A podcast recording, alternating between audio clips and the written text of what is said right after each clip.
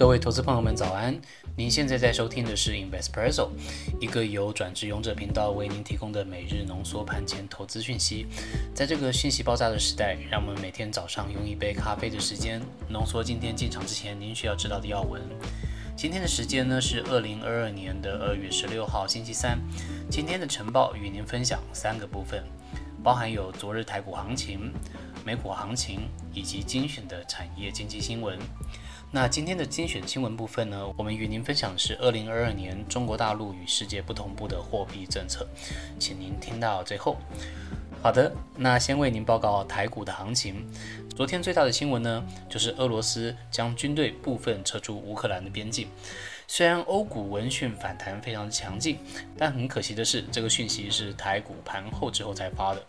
所以说导致昨天三大法人合计卖超还是比较多，在一百八十二亿元，那外资也继续砍了一百六十二亿元。但是昨天台股是比较有止跌的态势的。那加权指数部分呢，相比周一的三百多点，昨天下跌了是四十五点，约为零点二五个 percent，收盘价在一七九五一。从技术分析来说呢，它是收一个倒 T 线，带着不小的上影线，以黑 K 做收。那就像昨天晨报与大家说的，目前股价的位置呢，还是在季线处防守，请投资人密切观察今日的行情。再来看到贵买指数 OTC。微微涨零点八四点，相当于零点三九个 percent，收盘价在二一七元。从技术分析来说，收的是红 K 到 T 线。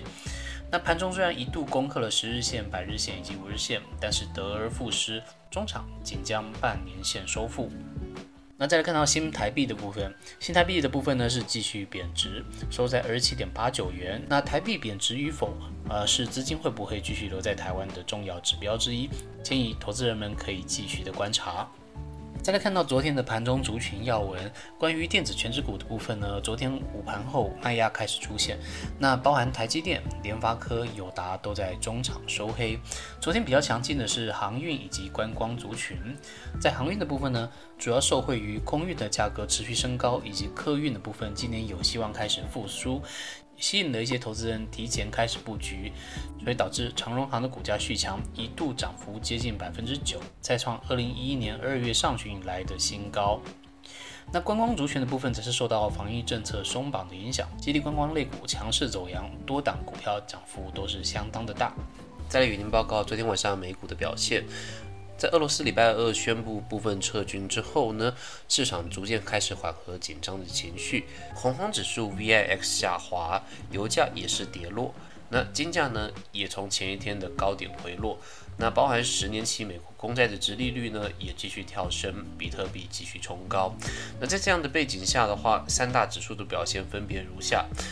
昨天晚上道琼上涨四百二十二点，涨幅在一点二二个 percent，收在三四九八八点。从技术分析来讲，收的是实体红 K，而均线的部分的话，我们由下至上跟您报告。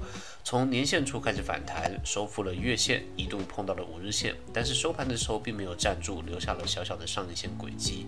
那道琼指数是目前三大指数当中唯一一个没有呈现向上跳空缺口的。然后再来的话是纳斯达克指数，昨天晚上上涨的是三百四十八点，涨幅在二点五三个 percent，收在一四一三九点。从技术分析的指标部分的话呢，它收了红色的实体红 K。那虽然红 K 的实体没有很大，但是有明显的向上跳。空缺口，也就是说开盘价开得比较高。好，那均线的部分的话是收复了月线、日线以及十日线。那在费城半导体指数上面的话呢，它是上涨一百八十四点，那幅度呢是三大指数里面最高，五点四七个 percent，收在三五五四点。那从技术分析的部分来讲的话呢，它收了实体的红 K，有明显的向上跳空缺口。而均线的部分，它收复了月线、十日线以及五日线。好，再来我们看一下美股盘中比较热门的产业，包含有半导体涨了八趴，医疗计划五趴，车辆及零件四点五趴，建筑材料四点三趴，互动媒体三点九个 percent。那跌幅比较多的部分呢，应该就是最近涨得比较多的相关题材，包含石油以及天然气，那它的跌幅是零点四三个 percent，以及酒类饮料是零点三四个 percent，还有多元化金融服务是零点零三个 percent。好的，再来与您分享的是本日的精选新闻。那今天要分享的新闻呢是二零二二年中国货币宽松的相关讯息。那本频道为您总结为两个重点，包含有中国大陆今年的资金政策是什么，以及第二个政策背后的三个考量。首先，先跟您报告一下中国大陆今年的资金政策。那中国大陆自从今年一月以来，已经陆陆续续出台非常多项的措施，都是很明显将资金注入到市场上的，那也就是所谓的货币宽松。但是这个跟美国以及世界大多的方向是很明显不同的。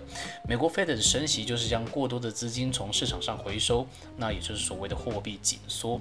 那跟中国大陆的方向可以说是完全的不同调。那中国大陆是基于什么考量才做出与市场不同的决定呢？那接着就跟您报告它在政策背后的。三个考量，那分别是经济成长放缓。以及解决房地产危机，还有相对比较不严重的通膨。先跟您报告经济成长放缓的部分。那根据中国的经济成长率呢，已经在去年下半年正式开始迈入景气下行的格局。那货币的政策的目的啊，主要还是降低景气的波动。所以说，当经济好、物价涨的时候，要紧缩回收资金；那经济差、物价跌的时候呢，就是要宽松释放资金，让资金来去刺激市场上的商机。那为了解决经济成长的问题题呢，中国大陆的政府它必须要让资金宽松来去提振景气。第二个考量呢，是为了解决房地产的危机。那目前呢，中国房地产商陆陆续续违约，造成市场上出现流动性的恐慌，资产被大规模的抛售。如果不扭转下行的趋势的话，最终会直接影响到地方政府的地方债。而中国的地方政府呢，有相当大的税收来源是以土地出让的方式来增加收入，所以说如果没有办法止住抛售潮，就有非常大的可能是没有办法付出地方债的利息。最后一个原因呢，是相对比较不严重的通膨。那美国 Fed 这次升息很重要的一个因素，就是来自于高居不下的通膨。但相比美国，中国的 CPI，也就是消费者物价指数，还是在相对正常的情况下。那在二零二一年的十二月，中国的 CPI 呢是在一点五个 percent 左右，而美国呢，在刚刚过去的一月份，它的 CPI 已经高达七点五个 percent 了。因此，处于相对低基息的中国呢，其实是有空间可以做资金宽松的。好的，那以上就是今天跟您分享的盘前要闻。那影片的内容均为引用整理公开的资讯还有新闻，并将原文的链接放到描述栏中，不做任何的买卖进出依据，请投资人们谨慎投资。那如果您还想了解更多深入解读，欢迎在 YouTube、Facebook 以及 Instagram 上面关注我们。那再次祝你今天操作顺利，有个美好的一天。我们明天见，拜拜。